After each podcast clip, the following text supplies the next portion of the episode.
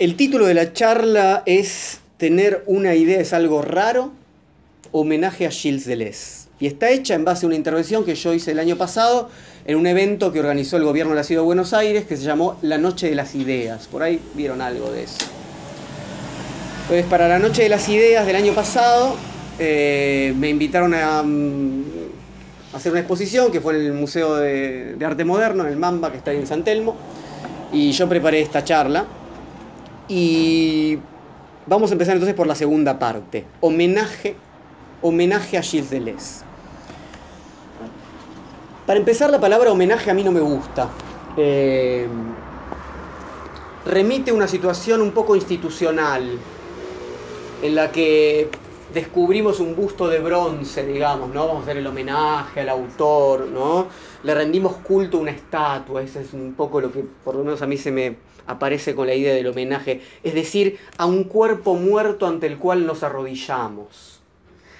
Y para mí nada más ajeno a lo que quisiera hacer en este encuentro, nada más ajeno a lo que provoca Deleuze, eh, nunca un deseo de arrodillarse, nunca un deseo de adorar en ese sentido, sino, si ustedes lo leyeron, ¿no? a, a Deleuze habrán visto que lo que hace con uno es acelera las partículas de, nuestro cuerpo, pone a vibrar lo que hay en nosotros, nos pone en movimiento, eh, en movimientos inesperados, y impone nuevos ritmos, impone nuevas velocidades a lo que somos, y nos arroja a una deriva que es intensa y que es alegre. Entonces ahí la palabra homenaje no cabe. Les voy a leer, para comenzar, esto que dice Deleuze en Conversaciones. Dice así, si yo no fuera capaz de admirar y amar, a nadie o a nada, me sentiría como muerto, momificado. Pero se diría que tú has nacido amargado. Le, habla a un crítico que le escribe una carta. Bueno, lo que, lo que importa es esto. Él dice, yo estaría muerto si no fuera capaz de amar y de admirar. Entonces, en lugar de un homenaje, yo les propongo mejor hablar de admiración y hablar de amor. ¿Qué significa ser capaz de admirar?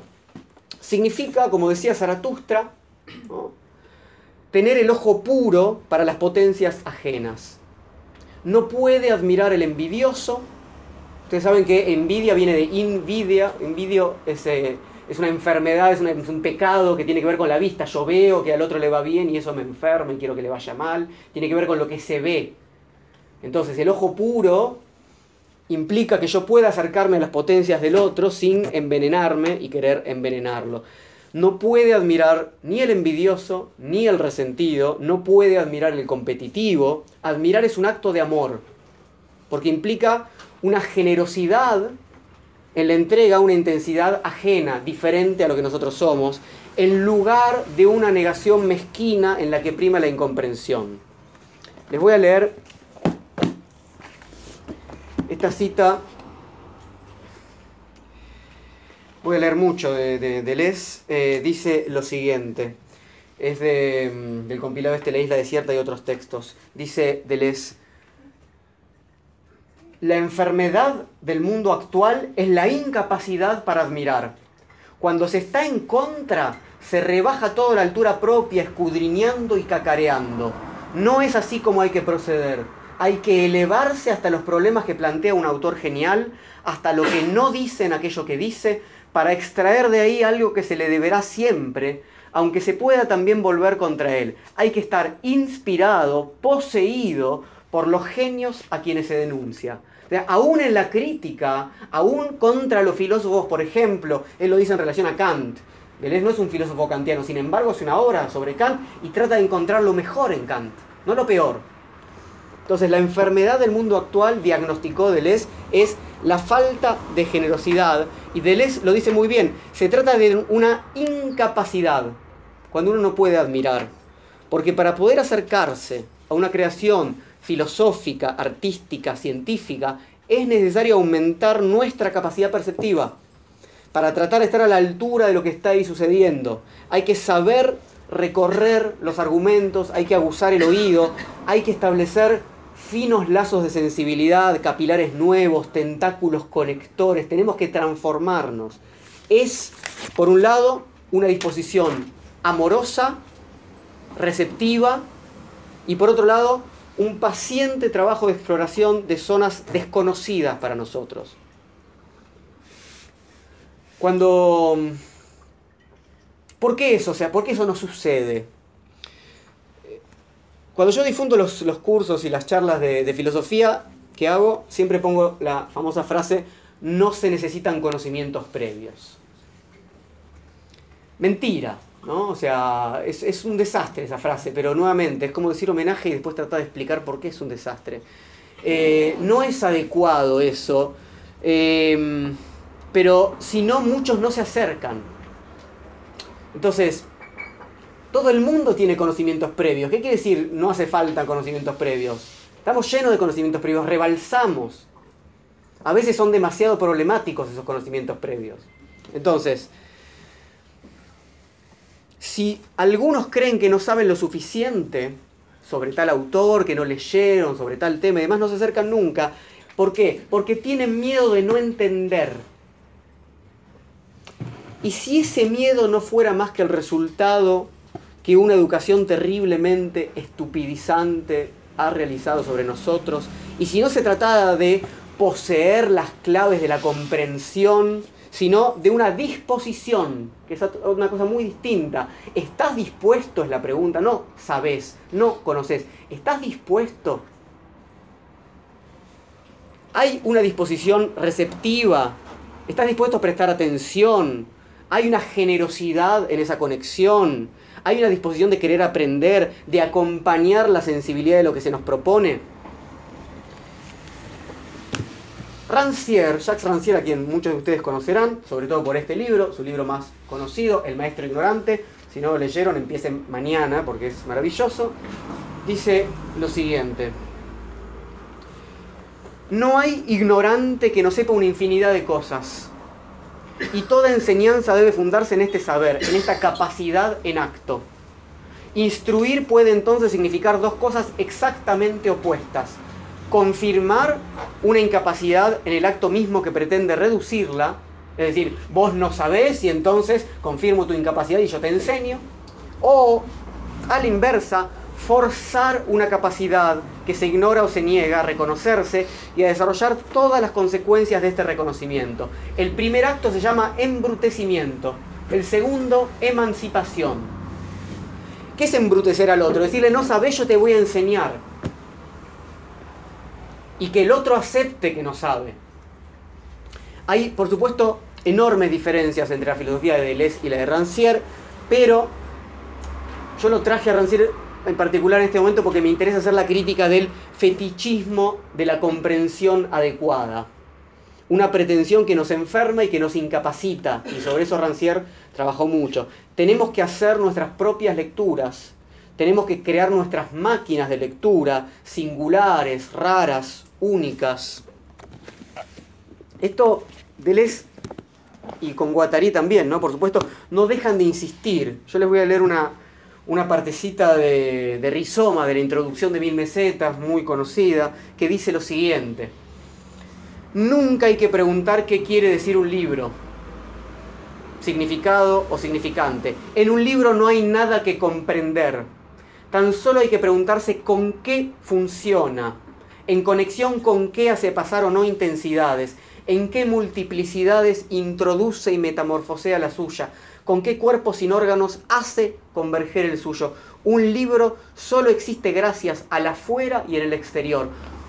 Un libro hay que pensarlo y sobre todo este tipo de libros como una eh, gran máquina con tentáculos, yo por lo menos la pienso así, con tentáculos y hay que tener las, conexiones adecuadas para unirse a esa máquina viva, viviente. Eso es, ¿no? Un libro existe solo gracias al afuera, cuando hace esa conexión, no cuando yo conecto los significantes con los significados. Ah, Deleuze quiso decir esto, ahora lo entendí. ¿Y qué hacemos con la comprensión? Hablamos del exterior del libro, hablamos de intensidades y de cuerpos. Siempre lo, recomiendo en los cursos a, mis alumnos, antes de empezar un curso, que comiencen a leer los textos sin preocuparse demasiado por lo que no entienden, sin tararse, ¿no? porque la palabra ¿no? tarado viene de ahí, uno queda con una traba en ese problema y tratando de aprender a seguir el movimiento que el pensador propone. No comprender en principio las ideas, seguir el movimiento que el autor propone, sin interponer objeciones, quejas y críticas rápidas. ¿Por qué? Porque ese tipo mezquino de la crítica es lo que vemos generalmente, y lo vemos, les voy a poner un ejemplo que todos recordarán en relación al, arte contemporáneo. El arte contemporáneo pasa siempre.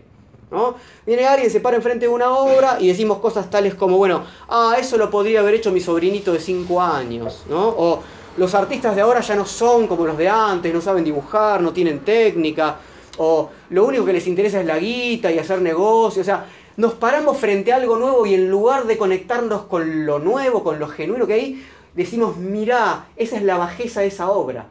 Eso habla de nuestra propia bajeza. ¿No? La idea, nuevamente, ¿no? Hacen cualquier cosa con tal de figurar, provocan, ¿no? Sin saber. Eh, si ustedes recuerdan lo que pasó, creo que fue el año pasado, ¿no? Con ese premio de, pintura del Banco Central, que era una obra que parecía una especie de trapo, si uno lo veía en la foto. Eh, una especie de trapo roto, que por supuesto no era eso, ¿no? Y tenía mucho trabajo por detrás, pero todo el mundo que, ¿no? que, veía eso decía, ah, entonces cualquiera puede hacer arte, es una porquería, ¿cómo van a premiar eso? Esa es la actitud que tenemos siempre, en general, ante la vida, cuando la vida es nueva. Y eso es no ser generoso, eso es no ser capaz de admirar. Hacemos ese tipo de críticas desde la más absoluta mezquindad y no se trata de que haya verdad o falsedad en esas críticas, eso es lo de menos. Puede haber algo del orden de lo verdadero cuando uno hace una crítica de ese tipo.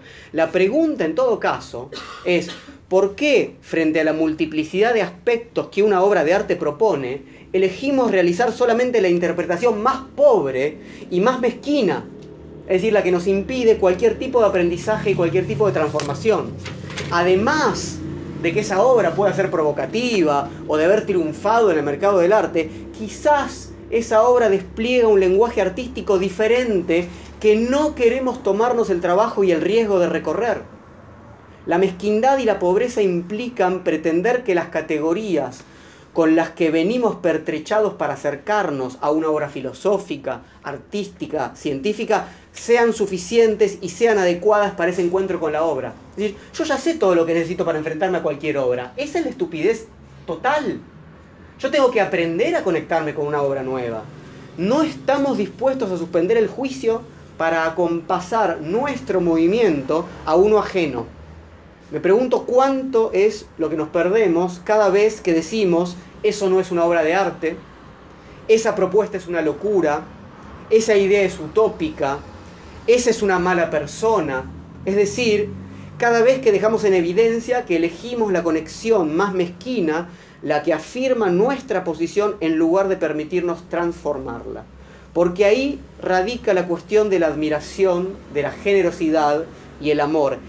¿Estamos dispuestos a entregarnos a un trabajo de recepción amoroso que nos desapropie de aquellas certezas que nos constituyen? Eso no implica aceptar sin crítica todo lo que se nos proponga. Las únicas opciones no son arrodillarse o escupir. Las únicas opciones no son el dogma o el rechazo. También podemos acompañar, percibir, conectar, vibrar y aún así ser críticos. La pregunta entonces es, ¿cómo vamos a enfrentar lo novedoso? Aquello para lo cual no tenemos aún categorías. Ese es el único desafío, ¿cómo hacer para enfrentar lo nuevo? Vuelvo a leer a Deleuze. La isla desierta. Dice él, la isla desierta es un compilado de textos. Este, este, es un texto que se llama Sobre Nietzsche y la imagen del pensamiento. Es un texto maravilloso y dice así. En toda modernidad, en toda novedad hay conformismo y creatividad. Un conformismo insulso y también una musiquilla nueva, algo que se conforma a la época y también algo intempestivo. Separar lo uno de lo otro es la tarea de quienes saben amar, que son a la vez los verdaderos destructores y creadores. Ninguna destrucción sin amor es buena. O sea, yo puedo criticar, por supuesto que podemos criticar, pero tenemos que saber conectar con lo nuevo que hay ahí. Y eso es lo más complejo. ¿Qué se hace entonces cuando hay algo nuevo, intenso, vivo, que se nos aparece. ¿Qué se hace cuando la ola viene y cuando golpea? Sino acomodar el cuerpo a esa potencia. A la ola no se le hace frente. Es estúpido hacerle frente a una ola. Uno se desliza sobre ella. Intenta compasarse ese nuevo ritmo para lograr así una intensidad cercana a la de la ola. Y si logramos deslizarnos, aunque sea un momento, si logramos abandonarnos a un movimiento que no nos pertenece completamente, que nos desapropia, pero al mismo tiempo nos potencia, ahí hay una inmensa alegría, hay una inmensa intensidad, hay una sola palabra para nombrar la capacidad de los cuerpos para habitar adecuadamente las intensidades que los ritman. Se llama baile. Por eso siempre afirmo que hay que seguir a un filósofo, a un artista, a un científico, como una pareja de baile, aceptando los pasos que propone, su modo particular de llevarnos por la pista, el dibujo que va realizando, los rodeos y las pausas que construye, su modo de tomarnos de la mano o de abrazarnos. Yo pensé esto sobre todo en relación al tango, pero puede pensarse también con otros tipos de baile, por supuesto. Estudiar el pensamiento de un nuevo filósofo es una aventura tan excitante y tan desapropiadora como conocer una nueva pareja de baile. Y solamente una mezquindad o una pobreza absolutas harían que dijéramos qué mal que baila tal o cual, sin habernos dejado guiar primero generosamente. Primero hay que bailar un par de tandas y después uno dice, no, no me interesa, no bailo más con este. ¿Sí? Pero no antes de eso, no al primer paso. Si al primer paso que el, el que dirige el baile en ese momento yo digo, no, no es para ahí, no bailo, no se puede bailar así. Y esa es la forma en la que nos enfrentamos a lo nuevo en general. Leo, así habló Zaratustra, dice así. Y muchos que no son capaces de ver lo elevado en los hombres, que no son capaces, llaman virtud a ver ellos muy de cerca su bajeza. Así llaman virtud a su malvada mirada. Creen que lo bueno es decir, ay, mirá, ese que es maravilloso, sí, pero mirá que, ¿no? Por ejemplo, bueno, no, Maradona es un genio, juega, mejor a fútbol, pero viste lo que hace con sus hijas y la droga y no sé qué. Y creen que así son mejores. Qué mezquindad y qué bajeza y qué pobreza no poder conectarse con lo mejor que hay en los otros. Todo encuentro es con una multiplicidad. ¿Por qué tenemos que enorgullecernos de conectar con la bajeza del otro? Eso habla solamente de nuestra propia bajeza y de nuestra incapacidad de encontrarlos con lo más grande e intenso de ese otro. Por eso es que los ejercicios de admiración son tan importantes y por eso es que son tan raros. Porque estamos tan ocupados en afirmar nuestra identidad, porque es tan difícil afirmar nuestra identidad, porque nos lleva tanto trabajo, ¿no? que ya no queremos dejarnos guiar, no queremos obedecer a nadie, tenemos mucho miedo de perder nuestra posición. Preferimos entonces actuar como policías o maestros y marcar los errores, las faltas y los pasos en falso de todo lo nuevo. Mira, ahí se equivocó, mira, me di cuenta. ¡Qué estupidez! Tengamos algo en claro. La actitud mezquina nos deja fuera de la pista de baile. La elección mezquina frente a la posibilidad del aprendizaje nos deja hundidos en nuestra propia mezquindad, siempre repitiendo la misma musiquita, incapaces de perdernos en ritmos nuevos. Retomemos entonces después de todo este desarrollo la frase de Les que les leía al comienzo que dice, si yo no fuera capaz de admirar y amar a nadie o a nada, me sentiría como muerto, momificado. Quise insistir mucho en esa oración. Más amor y admiración por los grandes creadores y menos moscas venenosas, como hubiera dicho Nietzsche a través de Zaratustra. Leo para cerrar esta primera parte, un fragmento del prólogo de Zaratustra que dice así.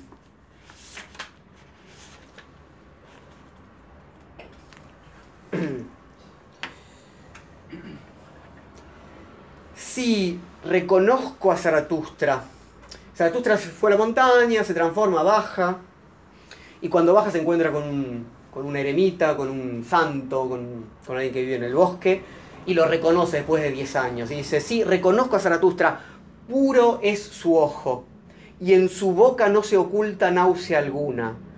¿No viene hacia acá como un bailarín? Zaratustra está transformado, Zaratustra se ha convertido en un niño, Zaratustra es un despierto. ¿Qué quiere hacer ahora entre los que duermen? Pues, lo que ese viejo santo, lo que ese eremita solitario ve en Zaratustra es un ojo puro que no, y una boca sin náusea, sin veneno. Una afirmación que no necesita decirle a los otros, sobre todo cuando los otros hacen cosas nuevas y proponen nuevas formas de vida, de arte, de, filosofía, etc., decirles, no, te equivocaste la idea del baile, la idea del niño, la idea de la inocencia tiene que ver con eso, ¿no? Con perder los modos de juzgar que tenemos para poder conectarnos con algo nuevo. Vamos ahora entonces a la primer parte del título de nuestra charla, que es tener una idea es algo raro.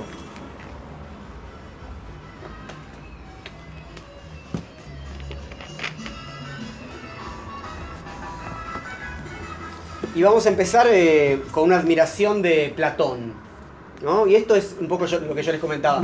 Por supuesto que uno, si, lee mucho Deleuze y Nietzsche y, encuentra ahí algo, algo de lo que no puede abandonar, no va a ser un filósofo platónico. Pero sin embargo hay que admirar a Platón, evidentemente. No, no, no podríamos dejar de hacerlo. Entonces, sin ser expertos en la obra de Platón, sabemos que se caracteriza lo principal de su propuesta, se lo conoce como la teoría de las ideas. ¿no? Lo más original de Platón sería la famosa teoría de su propuesta metafísica, ¿no? y a partir de ahí su propuesta política, ética, etc., tiene que ver con la famosa teoría de las ideas. En la famosa alegoría de la caverna, ¿no? el prisionero se libera de sus cadenas y sale fuera de la caverna, es el que como sabemos, puede llegar a contemplar las ideas. Así que les voy a leer ese pasaje que está acá en la República y dice lo siguiente. El antro subterráneo, es decir, esa caverna, es este mundo visible. El resplandor del fuego que lo ilumina es la luz del sol. Si en el cautivo que asciende a la región superior y la contempla te figuras el alma que se eleva al mundo inteligible, no te engañarás sobre mi pensamiento puesto que deseas conocerlo. Dios sabrá si es verdadero, pero en cuanto a mí, creo que las cosas son como acabo de exponer.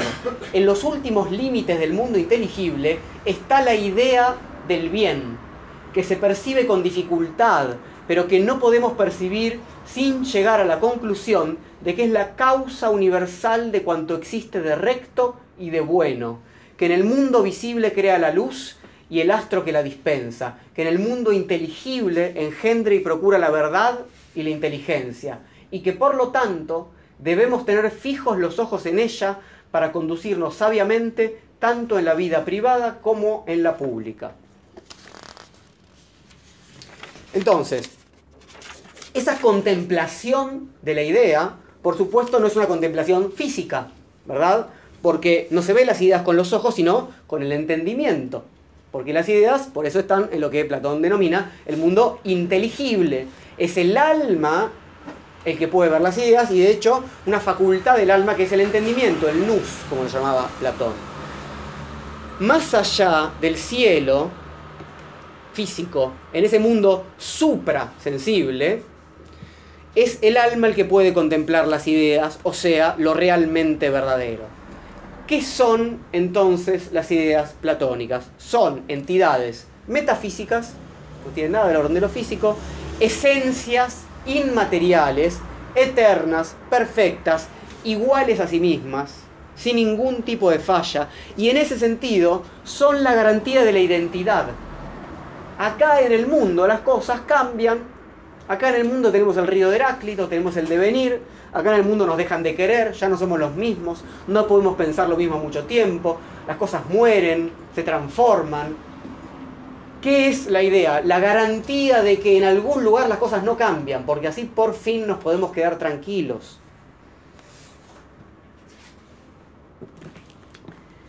Otro de los... Hay, hay varias obras de Platón donde él trabaja la teoría de las ideas. Está República, está el Fedón, está el Banquete, está el Fedro. Les voy a leer un pequeño pasaje de El Fedro, eh, donde él describe de algún modo cómo sería esa contemplación de esas ideas y qué es lo que sucedería en ese momento. Dice así. A ese lugar supraceleste no lo ha cantado poeta alguno de los de aquí abajo, ni lo cantará jamás como merece. Pero es algo como esto, ya que se ha de tener el coraje de decir la verdad y sobre todo cuando es de ella de la que se habla. Es maravilloso porque él dice, bueno, nadie puede decir cómo es eso, pero sin embargo ahora te lo voy a contar. Dice, porque es incolora, informe, intangible, esa esencia cuyo ser es realmente ser, vista solo por el entendimiento, piloto del alma, y alrededor de la que crece el verdadero saber, ocupa precisamente tal lugar. Entonces, las ideas que llega el alma a ver si hace bien las cosas y a ver un poquito de lejos, son esos modelos perfectos de los que acá abajo tenemos en el mundo físico o sensible, solamente copias de mala calidad. Hablamos en la República de la idea de bien, cualquier acción buena participaría de alguna manera de la idea de bien, depende de la existencia de la idea de bien. ¿Cuál es este problema que nos plantea esta identidad, este ser que es realmente ser, en un sentido parmenidio, digamos que se conserva absolutamente idéntico a sí mismo. Que es ese modelo a partir del cual tenemos que juzgar, por ejemplo, si la acción que yo cometo es buena o mala. Pero ¿cómo hacemos? Y acá en este mundo sensible no vemos la idea. Bueno, ahí aparecen unos muchachos, por ejemplo Platón, que dicen, ah, yo justo la vi a la idea, ¿no? Yo soy el filósofo que salió, ¿se acuerdan? Esa idea de salir de la caverna. Bueno, yo salí, llegué a ver la idea y entonces ahora les voy a gobernar a todos, porque yo sé lo que es el bien, yo sé lo que es la justicia. Y la república es eso. Digamos, la república es la propuesta en la, en que Platón propone que el filósofo, como sabe que es la justicia y la política tiene que ver ¿no? con el ejercicio de la justicia, tiene que gobernar. Siempre que hay una, identidad de ese tipo tan cerrada, tan fuerte, es impensable que articulemos una, una verdadera democracia. Em, las ideas ordenan nuestro mundo, lo jerarquizan y permiten juzgar cuán alejados estamos o no de ese original. Entonces, ¿Podemos tener una idea platónica? No, ni de casualidad. Es ridículo. Con suerte podemos verla y en realidad nuestra alma puede verla en algún momento si filosofa y eh, es toda una, una cuestión bastante compleja, se tiene que portar muy bien para de lejos llegar a ver la idea. Entonces, ¿cómo podríamos tener algo eterno y perfecto? Evidentemente no se puede tener una idea. En todo caso, nosotros como compuestos de cuerpo y alma, es decir, en este mundo sensible, en este mundo físico, podemos recordar algo de lo que nuestra alma contempló. La teoría de la anamnesis ¿no? en Platón. Eh, esta, esta ontología platónica, este ordenamiento de la realidad, continúa la polémica que presentamos al comienzo de esta charla respecto del amor a lo nuevo o a lo que permanece. Platón, para Platón, contemplar lo que permanece reconforta, como reconforta volver a casa. Cuando él cuenta ¿no? Las transmigraciones, lo, que pasa con nuestra alma, ¿no? que vuelve a encarnar y que en la muerte, ¿no? si hizo bien la cosa en la vida, puede llegar a ver otra vez esa idea que había visto hace miles de años y demás, es un confort absoluto, es esa idea de volver a casa. La filosofía de Deleuze es la intensidad de irse de la casa y no volver más. Entonces acá tenemos, ¿qué, ¿qué, quiero yo? ¿Reencontrar lo que yo sabía o quiero encontrarme con algo nuevo? Entonces, si accedí a esa contemplación, entonces a esta contemplación platónica, a partir de ahí puedo marcar las diferencias y los extravíos, lo que antes denominamos el comportamiento de policía. Eso no es arte, ¿por qué? Porque yo, sé cuál es la idea de arte. Ah, pero mira que este es un tipo de obra nueva, esto es una vanguardia, no, pero el arte no cambia. Es un platónico, aunque no sea un metafísico, esa es una postura platónica. El arte es siempre igual, ¿no? Es el ser que es un ser absoluto del arte. Bueno, si llegué a contemplar entonces la idea de la justicia, puedo ser un comisario político de los demás, etcétera, etcétera. Entonces, tener una idea en sentido platónico es imposible. Así lo explica Deleuze. Deleuze trabaja, eh, ustedes conocerán, habrán visto en, en YouTube, ahí está el abecedario de Deleuze. Si no lo hicieron, pueden pasar precioso domingo, mañana, viendo el abecedario de Deleuze. Eh, es una entrevista que tiene con Claire Parnet, con una amiga, en la cual va, pasando por eh, palabras de la A a la Z eh, y, y, trabaja sobre cada una de ellas. les voy a leer del abecedario de la H de Historia de la Filosofía lo siguiente sobre el concepto de idea platónica. Dice Deleuze. Su punto de partida es el siguiente suponer entidades tales que no sean más que lo que son. Las llamamos ideas. Son entidades que no son más que eso. Su, ser es la bondad y nada más. De esta suerte crea un verdadero concepto que no existía con anterioridad. La idea de la cosa en tanto que pura. Es la pureza, dice Deleuze, lo que define la idea. Bien, pero esto sigue siendo aparentemente abstracto. ¿Por qué? Dice, bueno, si leemos, si nos dejamos conducir a la lectura de Platón, todo se torna muy concreto. No dice lo que dice al azar, no suelta lo primero que le viene a la cabeza, no crea al azar el concepto de idea. Dice Deleuze sobre Platón. Entonces, primera cuestión, tener una idea no es tener una ocurrencia, ni un pensamiento cualquiera. A ver, cuando alguien dice, tengo una idea, ¿por qué no vamos a comer una pizza? O tengo una idea, hagamos un packaging diferente para vender el mismo producto a diferentes consumidores. O cuando alguien dice, tengo una idea que el protagonista de la novela muera al final, no está teniendo una idea. Al menos en sentido de lesiano. Vamos a tratar de ver entonces a qué llama una idea de Les.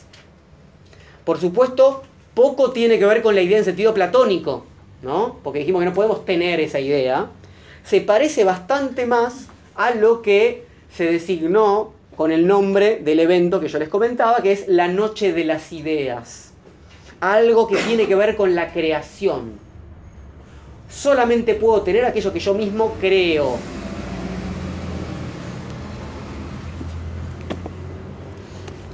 Bien, quiero leerles un fragmento de qué es la filosofía,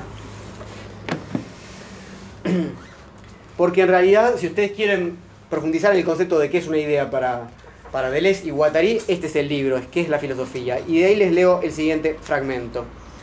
Platón decía que había que contemplar las ideas, pero tuvo antes que crear el concepto de idea. ¿Qué valor tendría un filósofo del que se pudiera decir no ha creado conceptos, no ha creado sus conceptos? Entonces, ¿eso significa que los únicos que pueden tener ideas son los filósofos? Para nada, por supuesto que no. Si fuera así, se parecería la postura de Deleuze demasiado a la de Platón. Van a gobernar los filósofos, la filosofía es la madre de las ciencias, del saber, etc. ¿no? Son los filósofos los que acceden con mayor facilidad ¿no? a salir de la caverna, ese tipo de cosas. Bueno, obviamente Deleuze no propone eso. Les voy a leer nuevamente el diccionario. La I del diccionario es de idea. Entonces Deleuze dice, tener una idea es en todos los dominios, por otra parte no concibo ningún dominio en el que no haya motivos para tener ideas, algo raro Tener una idea es en todos los dominios algo raro. Y no obstante, tener una idea es una fiesta. Algo que no ocurre todos los días. Bien, de acá el título de la charla. Tener una idea es algo raro, es un textual de Deleuze. No pasa todos los días. Como vimos, hay gente que no tiene ideas en toda su vida. Vuelvo.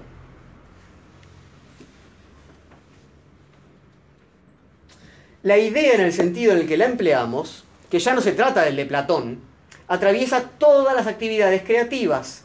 Crear es tener una idea. Además, tener una idea es muy difícil. Hay gente que vive toda su vida sin que por ello sean despreciables de modo alguno, sin haber tenido una idea. Yo sé que eso puede herir nuestro amor propio, ¿no? Pero hay que ser capaz de gustar de algunas heridas.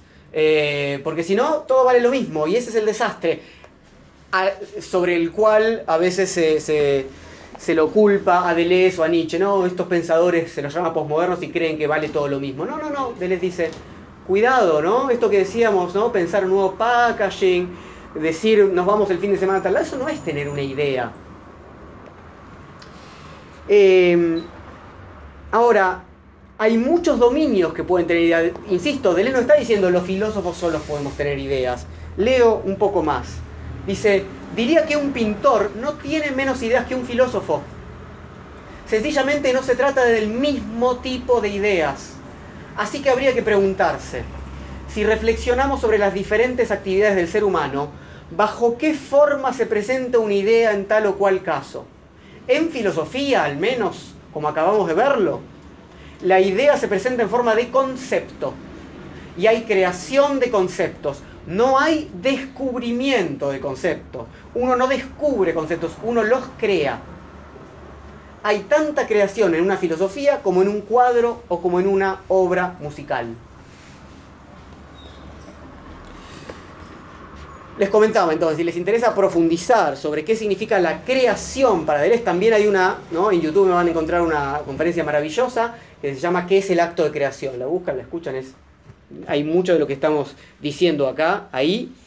Pero tanto la creación artística como la creación filosófica como la creación científica ¿no? son tratadas en este libro que yo les comentaba, que es ¿Qué es la filosofía? Ahora, y, que es eh, el último mm, gran libro de Les con, algún aporte de, de, Guattari. Filosofía, arte y ciencia, dice ahí Deleuze y Guattari, hacen cosas muy distintas, crean cosas muy distintas, la filosofía crea conceptos, la ciencia trabaja con funciones y el arte crea perceptos, afectos, pero más allá de eso lo que importa es que cada una cree y ninguna es superior a la otra.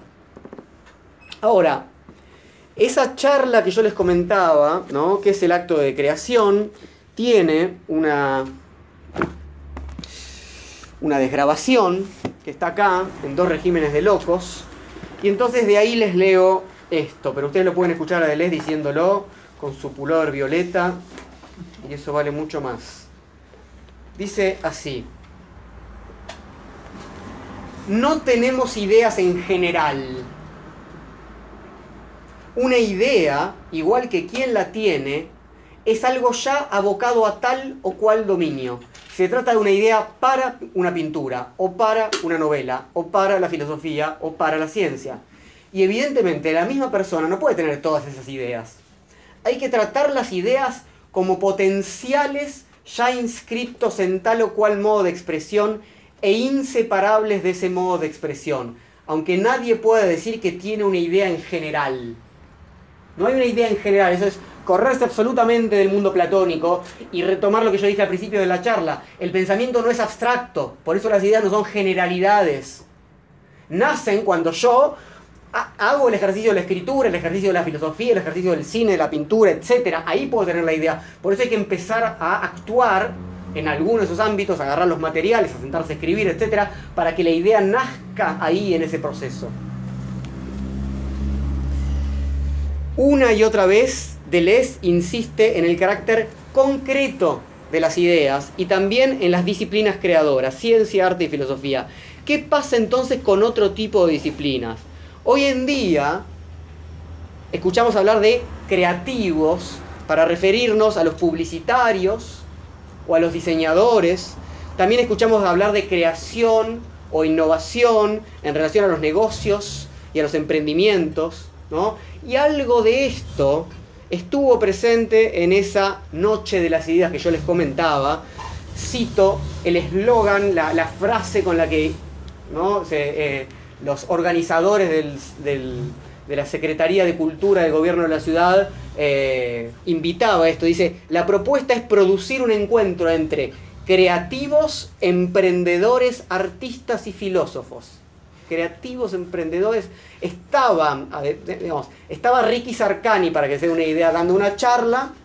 Digamos, estaba Facundo Manes, eh, estaba yo también Era, no porque yo sea un filósofo ni, importante, ni mucho menos, pero quiero decir, había una mezcolanza un poco extraña que hizo que yo propusiera esta charla en ese momento. Creo que tenemos que preguntarnos, que no podemos dejar de preguntarnos qué tipo de encuentros podemos tener entre actividades tan distintas. Deleuze no tiene ninguna duda, ninguna duda, que hay una afinidad y una influencia entre filosofía, ciencia y arte, aunque cada una realice creaciones distintas, dijimos. Pero ¿qué pasa en cambio con las otras actividades? Comunicar bien, por ejemplo, que comunicar bien es lo que hace un buen publicista, es tener una idea volvamos a la conferencia de Deleuze sobre el acto de creación y escuchemos lo que él dice. Dice lo siguiente.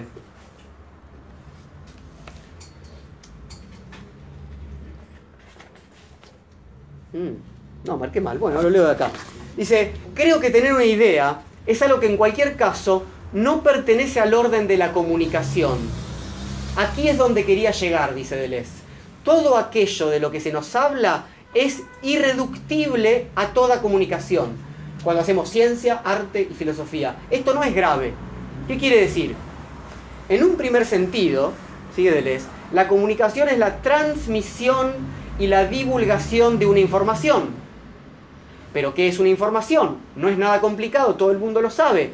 Una información es una colección de consignas. Cuando se nos informa, se nos dice lo que se supone que debemos creer. En otras palabras, informar es hacer circular una consigna. Las declaraciones de la policía se llaman con toda razón comunicados. Y acá lo sabemos muy bien, ¿verdad? Comunicado número uno. La comunicación baja una línea absoluta. La comunicación propone la obediencia.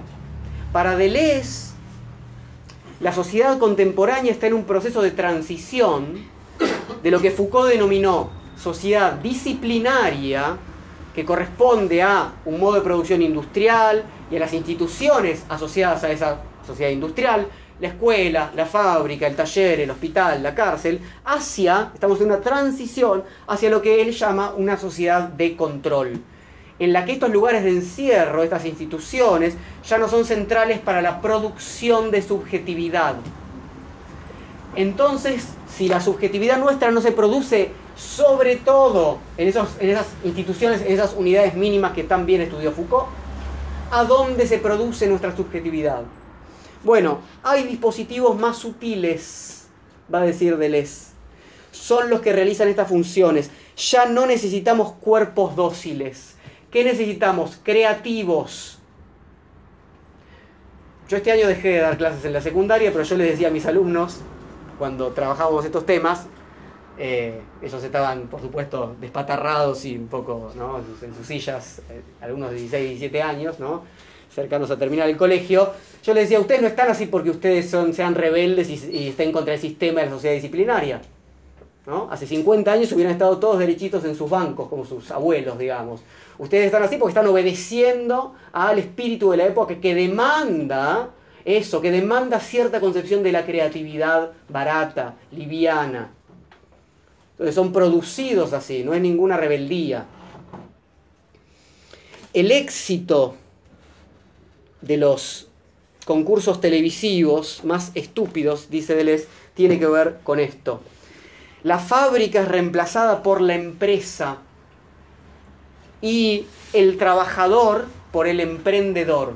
Esto que a nosotros nos tiene que resultar muy contemporáneo, Deleuze lo entrevé hace unos veintipico de años. Les voy a leer eh, el texto este, que si les interesa este tema, es un texto corto y muy lindo, que se llama Postscriptum sobre las sociedades de control.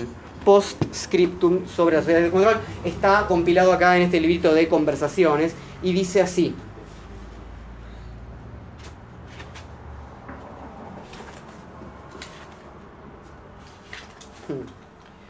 Em, se puede apreciar sin dificultad en los problemas de los salarios, dice Deleuze, este cambio entre la fábrica y el emprendedor y la empresa. La fábrica era un cuerpo cuyas fuerzas interiores debían alcanzar un punto de equilibrio lo más alto posible para la producción. lo más bajo posible para los salarios. Esa es la máquina de la fábrica. En una sociedad de control, dice Deleuze, la fábrica es sustituida por la empresa y la empresa es un alma, no es un cuerpo, es un alma la empresa. La empresa tiene misión, visión, objetivos, tiene su filosofía. Es un alma, la empresa es un alma. No produce nada, no tiene que producir nada, ¿no? Tiene que tener, sin embargo, su misión y su visión. Entonces dice Deleuze, es cierto que ya la fábrica utilizaba el sistema de las primas y los incentivos, pero la empresa se esfuerza con mayor profundidad para imponer una modulación de cada salario en estados siempre metaestables, nunca sabe cuánto va a cobrar a fin de mes, que admiten confrontaciones, concursos y premios extremadamente cómicos. El éxito de los concursos televisivos más estúpidos se debe a que expresan adecuadamente la situación de las empresas. Entonces, se dice que estamos en la sociedad, en la era de la información, se dice que estamos en la era de la comunicación. Justamente ahí encuentra Deleuze uno de los mayores problemas respecto a nuestras posibilidades de creación. Porque se nos invita a crear de una determinada manera. Vuelvo a leer qué es la filosofía, porque Deleuze está, esto es el, principio de la década del 90, triunfo del neoliberalismo. Deleuze está enojadísimo y dice lo siguiente, esto es la introducción de qué es la filosofía. Dice, se llegó al colmo de la vergüenza cuando la informática la mercadotecnia, el diseño, la publicidad, todas las disciplinas de la comunicación se apoderaron de la propia palabra concepto y dijeron, es asunto nuestro, somos nosotros los creativos, nosotros somos los conceptores, somos nosotros los amigos del concepto, lo metemos dentro de nuestros ordenadores. Información y creatividad, concepto y empresa, existe ya una bibliografía abundante la mercadotecnia ha conservado la idea de una cierta relación entre el concepto y el acontecimiento, etcétera, etcétera. Bueno, Deleuze está belicoso, porque lo que está triunfando en las sociedades que llamamos neoliberales es el marketing, es cierta idea de la creatividad al servicio del mercado y la administración de la vida. Lo que está triunfando es la colonización de todos los aspectos de nuestra vida por técnicas de evaluación que responden a un criterio de rendimiento empresarial, más allá de lo que en general solemos llamar el trabajo. Vuelvo a leer qué es la filosofía. Dice Deleuze, ciertamente resulta doloroso enterarse de que concepto designa una sociedad de servicios y de ingeniería informática. Pero cuanto más se enfrenta la filosofía a unos, a unos rivales insolentes y bobos, Cuanto más se encuentra con ellos en su propio seno, más animosa se siente para cumplir la tarea, crear conceptos que son aerolitos más que mercancías. Se trata entonces de que nuestra capacidad creadora quede neutralizada, reconducida, utilizada para que circulen más cómodamente identidades y mercancías. Se trata de que la potencia disruptiva de lo que nos atraviesa se transforma en un desierto cuantificable por lo que los emprendedores llaman tasa interna de retorno?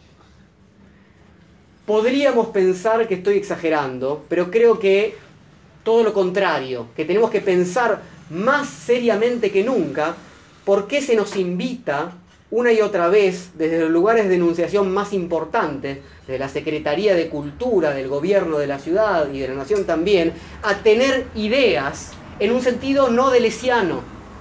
Es decir, a producir dispositivos que hagan más eficiente el manejo de la información y la comunicación.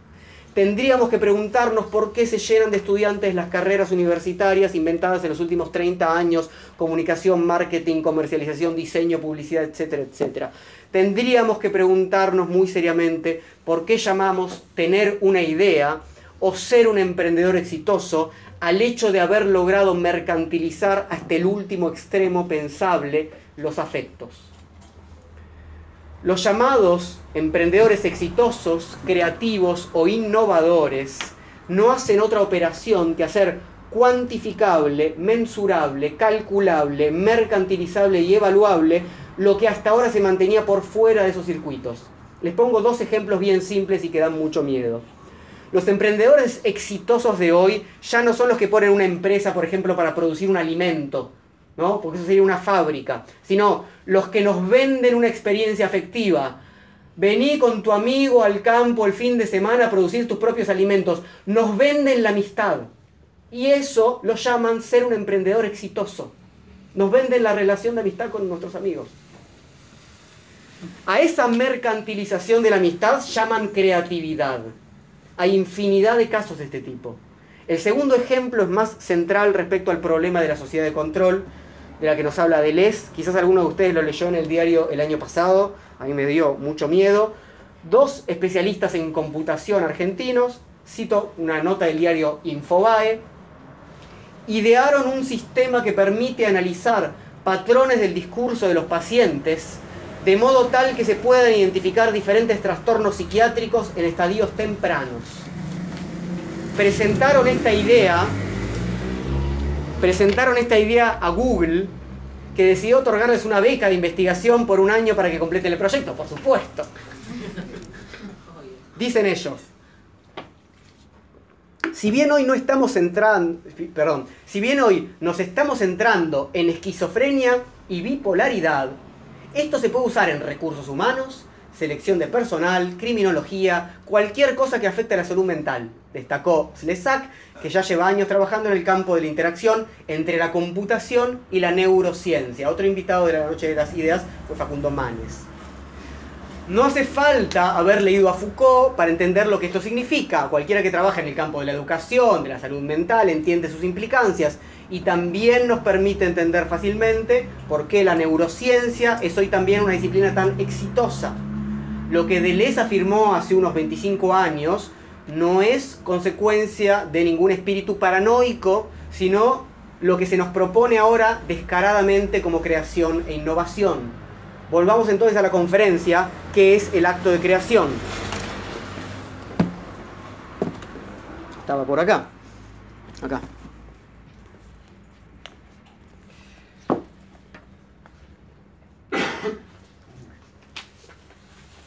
¿Qué relaciones mantiene la obra de arte con la comunicación? Ninguna.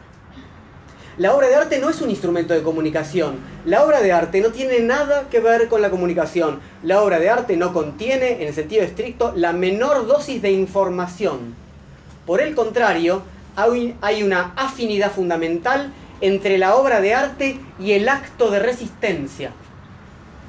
Dijimos que, ¿no? que la comunicación es bajar una línea informativa, el acto de resistencia obviamente es contrario a eso. Entonces, esto es un llamamiento a las disciplinas creadoras.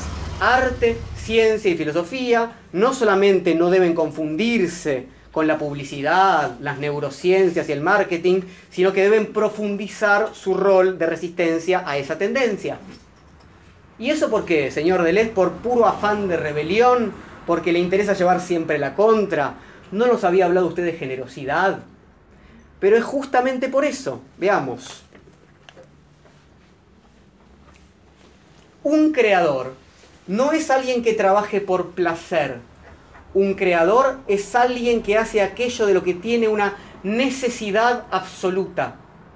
Por eso no es, no es tengo una idea, hago lo que quiero hay una necesidad, hay algo que se impone, hay, como había dicho Nietzsche, una obediencia. Hay que saber obedecer para saber crear. ¿Cómo podemos crear? ¿Cómo podemos tener ideas si no podemos prestar oídos a esa necesidad absoluta? Hablábamos del creador como un bailarín al que hay que seguir generosamente. ¿Puede tener él una idea? Tampoco. Como sabemos, el bailarín no hace más que obedecer una música que él no crea. Nadie es el dueño absoluto de la idea. Siempre hay algo que a uno lo excede. La música excede al bailarín. A eso se refiere Deleuze con la idea de la necesidad absoluta. El bailarín que no sabe obedecer a la música está ahí es un mal bailarín. No puede bailar solo. Vuelvo a leer el abecedario.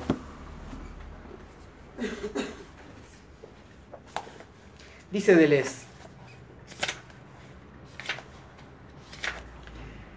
Las ideas son algo muy obsesivo, son como cosas que van y vienen, que se alejan y luego cobran distintas formas, y a través de esas distintas formas, por más variadas que sean, resultan reconocibles. Pero ¿cómo podemos crear en relación a algo que nos excede si tenemos que obedecer a una lógica previa, que no conoce más variante que la fórmula costo-beneficio, cuantificación, mensurabilidad? ¿Cómo podemos seguir habitando nuevos ritmos e intensidades si suena una y otra vez la misma musiquita cuantificadora de fondo? ¿Cómo podemos habitar la multiplicidad si la música del mercado es uniforme? Este es un problema que se le presenta a cualquier creador. Bueno, yo quisiera ponerme a experimentar con tal cosa, pero la verdad es que tengo que vivir y tengo que ver cómo hago para vender esta cosita y entonces, bueno. Deleuze una y otra vez nos invitó a realizar una actividad como creadores que poco tiene que ver con la mercantilización y con la comunicación.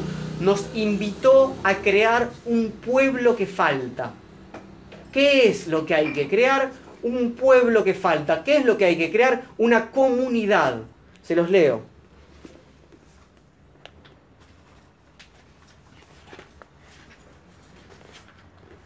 Dice Deleuze, ¿Qué relaciones mantiene.? Oh, eso ya se los leí.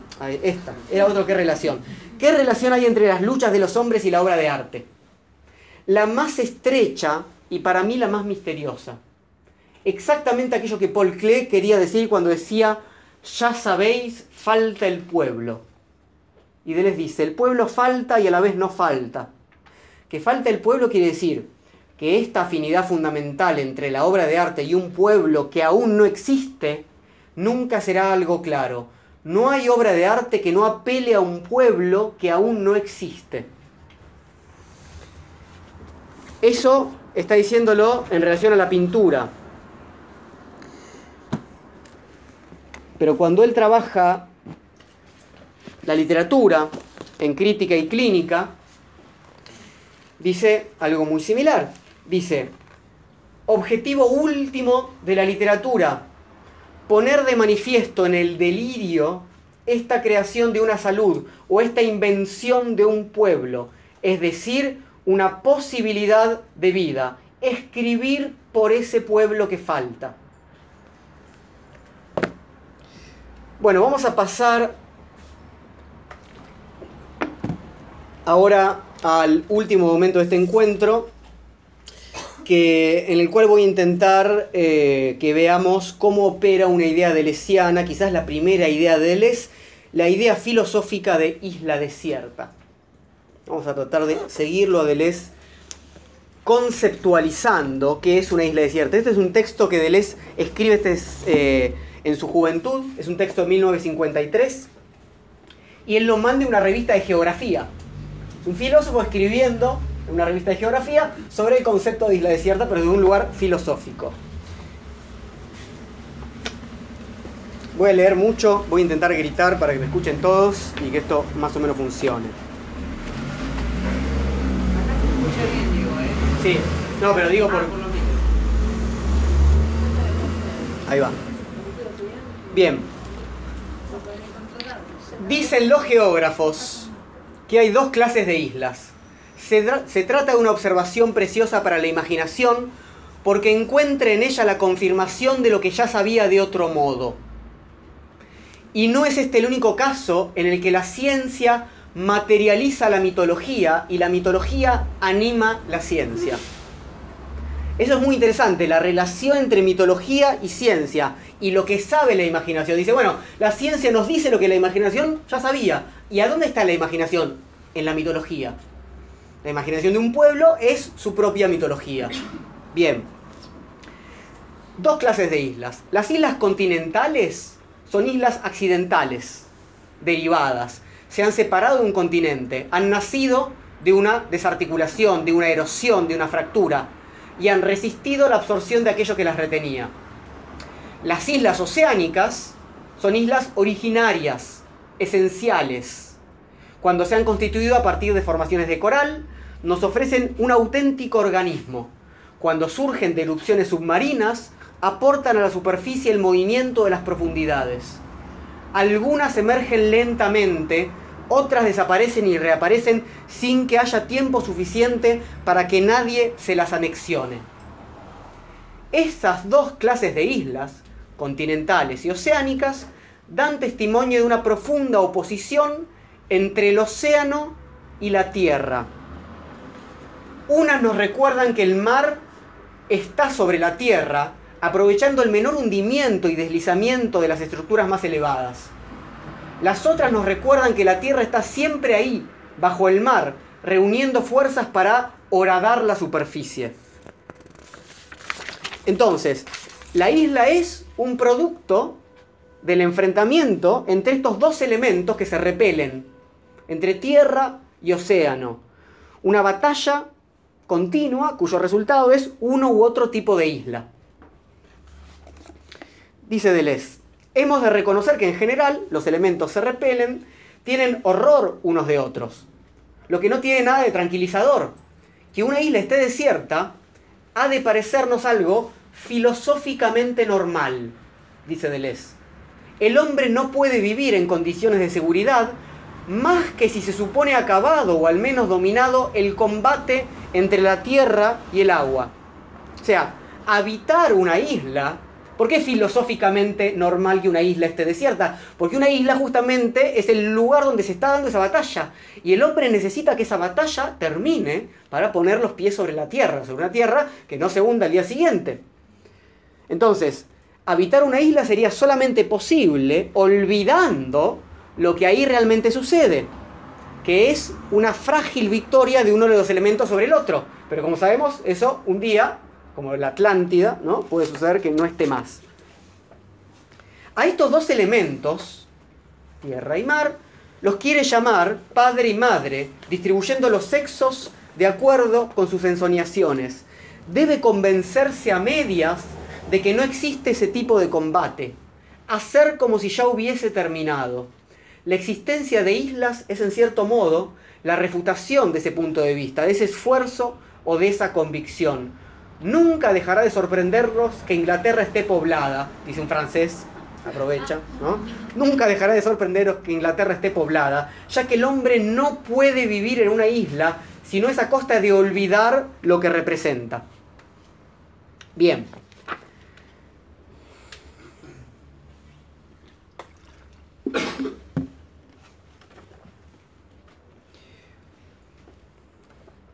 perdí donde estaba leyendo y es acá. Las islas son de antes de los hombres o para después de ellos. El hombre no podría habitar en la isla. Las islas son de antes de los hombres o para después de ellos. Sin embargo, quizás en el hombre no haya solamente una necesidad de seguridad, una necesidad de inmovilidad, sino también lucha de elementos e impulsos de transformaciones separación o nuevo comienzo. Es decir, los dos tipos de movimientos que generan una isla. Entonces, dice Deleuze, pero todo esto que la geografía nos dice acerca de las dos clases de islas, la imaginación ya lo sabía por su cuenta y de otro modo.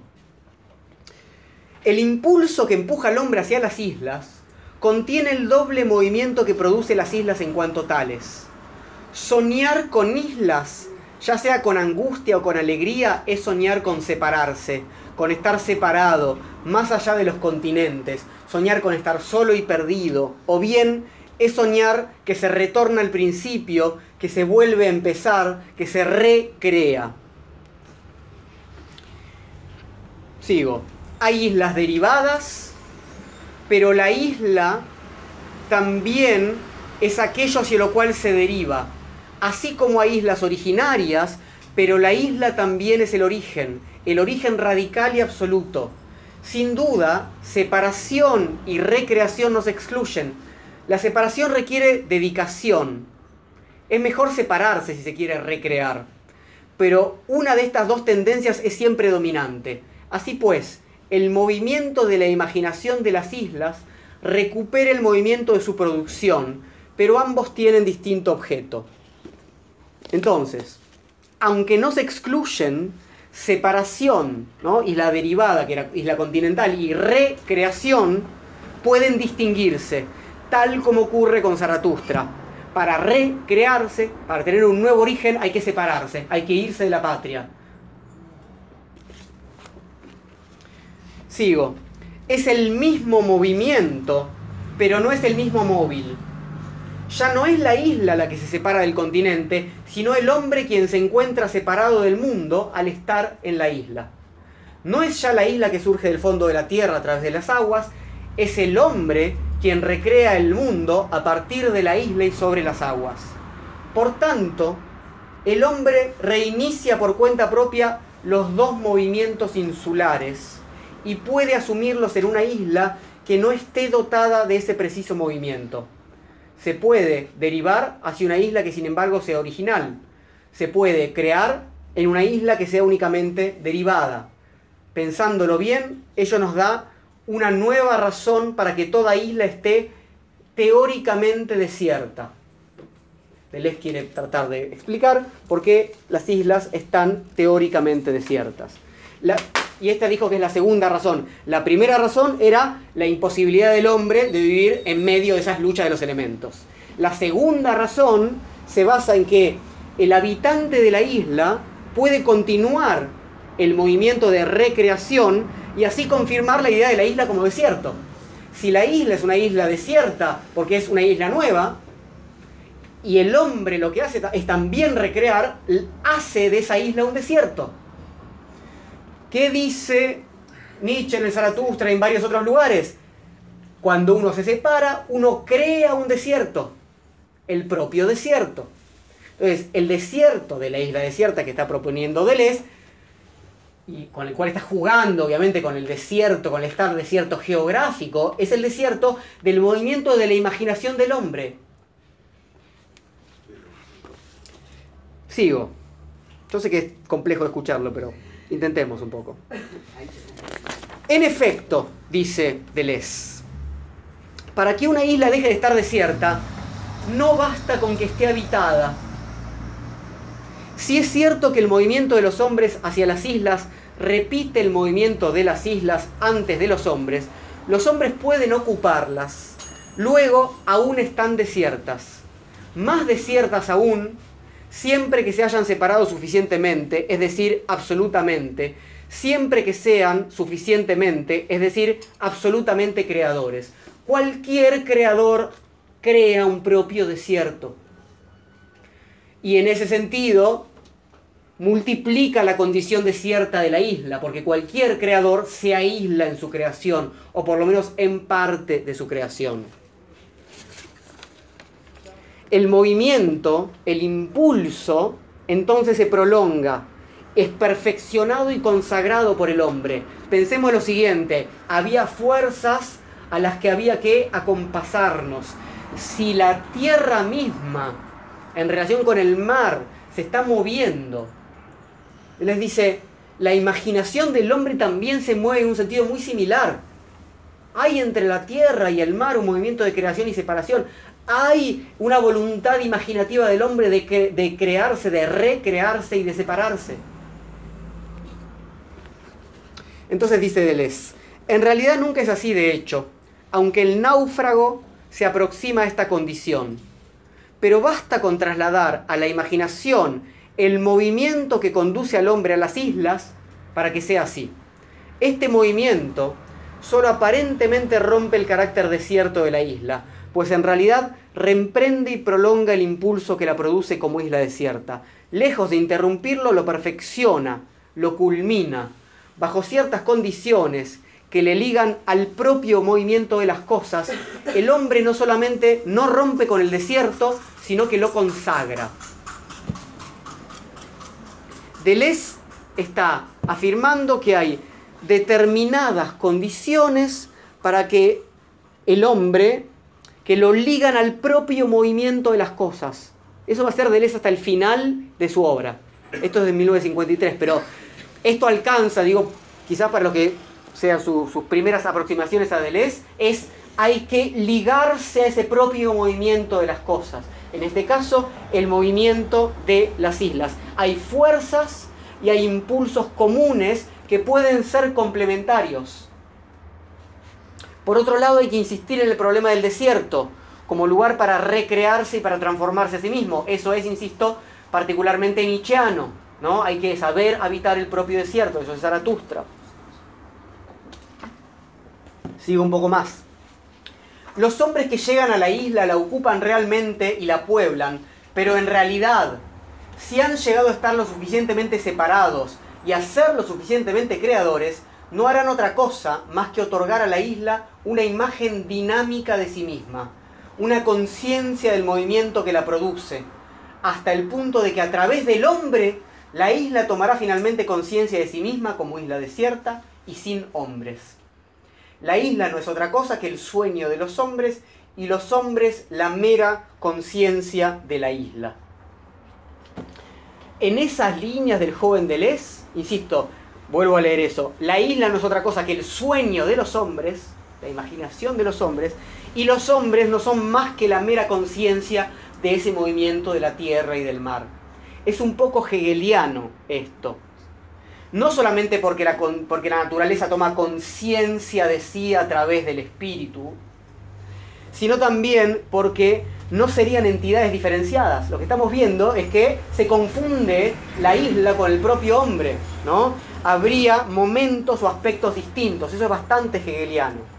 Entonces, si la isla es solamente el sueño del hombre, puede querer decir que es imaginaria, justamente como viene diciendo desde el comienzo.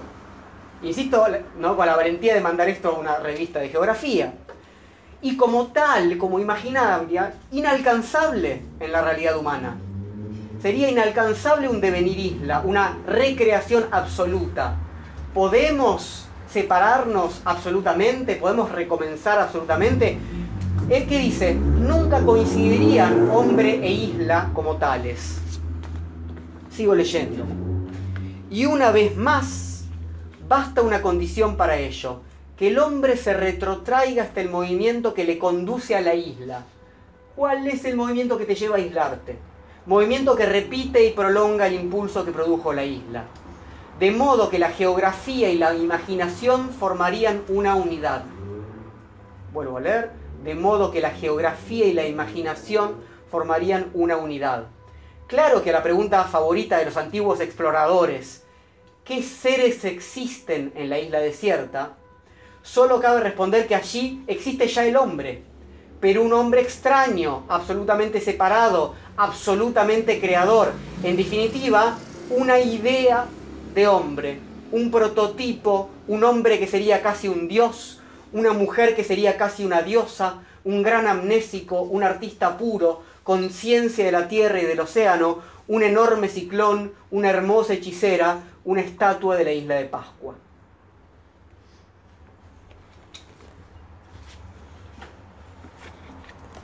Esta criatura de la isla desierta sería la propia isla desierta en cuanto que imagina y refleja su movimiento primario. Conciencia de la tierra y del océano, eso es la isla desierta, dispuesta a reiniciar el mundo. Pero como los hombres, incluso los más voluntariosos, no llegan a ser idénticos al movimiento que les arroja a la isla, no incorporan el movimiento que la produce y se encuentran con la isla siempre desde fuera, y su presencia fáctica es lo contrario del desierto. La unidad de la isla y su habitante no es por tanto una unidad real, sino imaginaria, como la idea de mirar detrás de la cortina cuando no se, cuando no se está detrás de ella. A ver, esto, esto viene para mi gusto también de Zaratustra, pero porque yo estoy leyendo eso y, las relaciones son así, se fuerza. Es decir, es ese superhombre, es ese, esa voluntad humana que puede habitar las fuerzas terrestres en serio y acompasarse, no está en ningún lado. ¿A dónde llega el hombre a acompasarse con esas fuerzas terrestres, marítimas, en su imaginación. El hombre es menos voluntarioso. Eso es exactamente nichiano. No le alcanza la voluntad. No puede dominar. No está a la altura. Hay un desfasaje, dice Deleuze, entre el movimiento y el impulso de la isla y el de los hombres que la habitan. Impide justamente esa conjunción. Y los hombres quedan siempre fuera de la isla. No llegan a la velocidad del movimiento de la tierra no forman una unidad real, solo imaginaria. Y este es un problema fundamental, el problema de cómo habitar la intensidad que nos atraviesa, el problema de cómo llegar a las velocidades que efectivamente nos atraviesan. Deleuze dice, el hombre siempre se queda detrás, atrasado, es demasiado. Sigo. Por lo demás, es dudoso que la imaginación individual pueda elevarse por sí sola a esta admirable identidad. Veremos que se precisa la imaginación colectiva en lo que posee de más profundo, en los ritos y en las mitologías. Recuerda lo que dijimos antes, el pueblo que falta. El hombre individual no puede llegar a habitar la isla como hombre individual, dice entonces Deleuze. En los hechos mismos encontramos una confirmación, aunque sea negativa, de todo lo anterior. Simplemente pensando lo que una isla desierta es realmente geográficamente. La isla, y con más razón la isla desierta, es una noción extremadamente pobre o débil desde el punto de vista de la geografía. Su estatuto científico es muy frágil, de ahí su superioridad. El conjunto de las islas no constituye ninguna unidad objetiva, y menos aún en el caso de las islas desiertas. Ciertamente el suelo de la isla desierta puede ser extremadamente pobre. Además de estar desierta, puede ser un desierto, aunque no lo sea necesariamente. El desierto propiamente dicho está deshabitado en la medida en que no reúne de derecho las condiciones capaces de hacer posible la vida vegetal, animal humana. Por el contrario, el que la isla desierta permanezca deshabitada no es más que un hecho circunstancial, es decir, concerniente a su entorno. La isla es aquello que el mar rodea. La isla está desierta porque está rodeada por el mar. Lo que se rodea es como un huevo, dice Deleuze. Huevo de mar, es redonda. Todo sucede como si la isla hubiera desplazado su desierto hacia afuera de sí mismo. Lo desierto en realidad es el océano alrededor. La isla no está desierta porque sea un desierto. De hecho, las islas desiertas pueden ser en la imaginación grandes paraísos, llenos de manjares. La isla desplaza el desierto alrededor para que los hombres no lleguen. Es la situación, vamos a intentar pensar esto, yo sé que no es fácil seguirlo, pero vamos a intentar hacerlo. Es el entorno, es la conjunción de las fuerzas que la circundan la que le da su estatuto a la isla. Aunque sea un huevo, no está aislada en sí misma. La isla desierta no es otra cosa que un pedacito de tierra alrededor contenido por un enorme mar por donde no pasa nadie cerca. Entonces sigue Deleuze.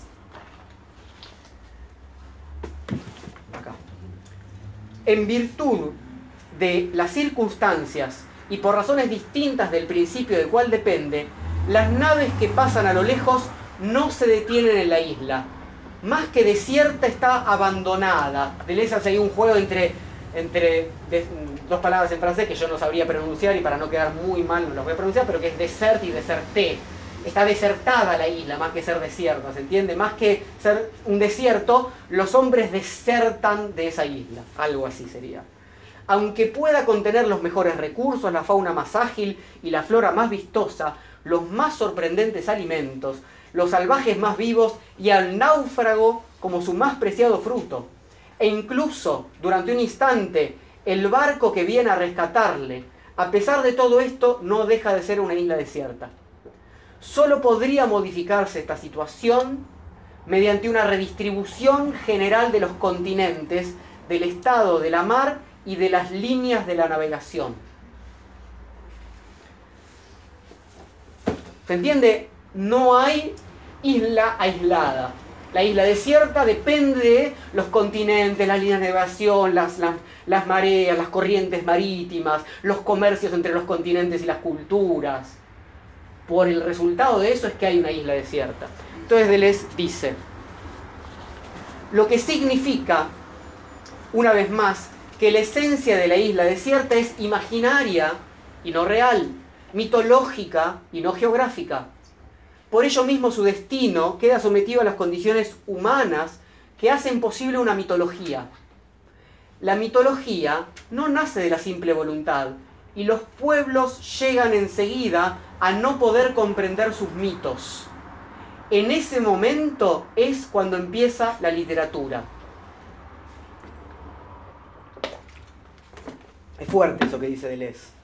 ¿Por qué afirma Deleuze que la esencia de la isla desierta es más imaginaria que real, dependiente de la imaginación colectiva, es decir, de la mitología? Porque la condición desierta de la isla, desde el punto de vista geográfico, es accidental. Es la imaginación colectiva la que crea, la única que puede crear, la idea de una isla desierta. Primero que nada, la mitología, como vimos recién, no queda como en muchos casos reducida a la literatura. Hay ciertas formas de afirmación de lo que la literatura es, donde la mitología parece ser una, una proto, la mitología es una proto literatura, es algo previo a la...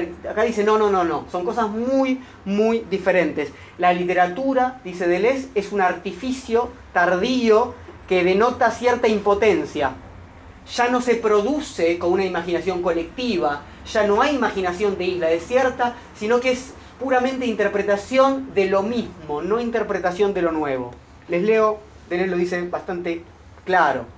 Dice, la literatura es el intento de interpretar muy ingeniosamente los mitos que no se comprenden. Cuando ya no se comprenden porque no se sabe cómo soñarlos ni reproducirlos. La literatura es la contienda de los contrasentidos que la conciencia produce natural y necesariamente sobre los temas del inconsciente y como toda contienda tiene su precio.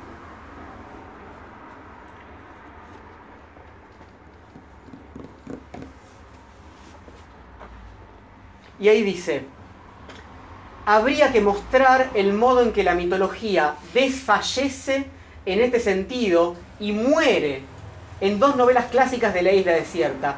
Robinson y Susana. Eh, Susana y el mar no es tan conocida para nosotros. Es una novela Susana y el Pacífico. Es una novela de Girardot, pero en Francia es muy conocido. Robinson nosotros lo conocemos más, ¿no? Robinson Crusoe. Pero él dice, bueno, yo tomo dos, estas dos novelas de la isla desierta, ¿no? Susana y el Pacífico, dice, es una isla continental. Ahí lo que hay es separación. Susana se separa, digamos, y de hecho sucede eso. Y Robinson Crusoe de Defoe sería una isla oceánica, o sea, una isla originaria. Sería un nuevo comienzo, sería una recreación. Ahora veamos por qué, y con esto vamos cerrando, él entiende que la literatura de la isla desierta es absolutamente impotente en relación a la mitología colectiva sobre la isla desierta. Robinson mostraría claramente las tesis que unen al capitalismo y al protestantismo, anulando además toda potencia de lo salvaje, sobre todo la potencia de viernes. Ustedes saben que esto se utiliza mucho Robinson en, las clases de, historia moderna y demás para mostrar que, ese personaje que cae ahí es un burgués y lo que hace ese empezar de nuevo, esa posibilidad de empezar de nuevo, hace que Robinson construya exactamente la misma cultura que él conoce.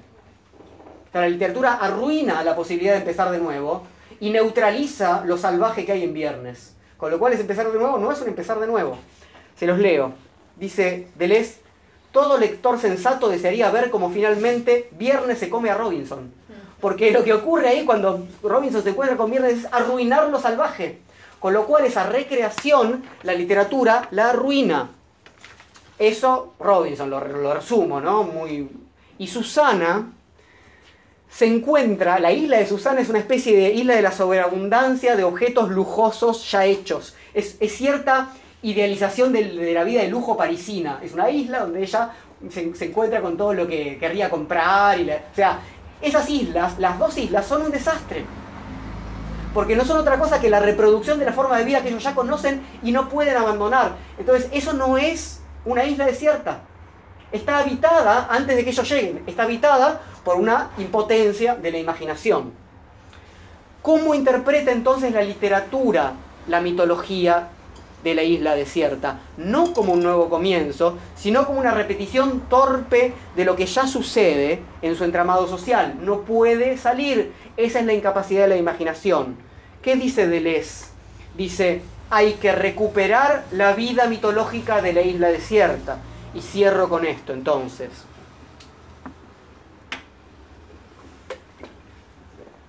Para tener una idea hay que lograr establecer pausas, silencios, desiertos en el circuito de la comunicación. Para tener una idea hay que abandonarse la intensidad que demanda una separación o un nuevo comienzo. Para tener una idea hay que saber crear un pueblo que falta. Gracias.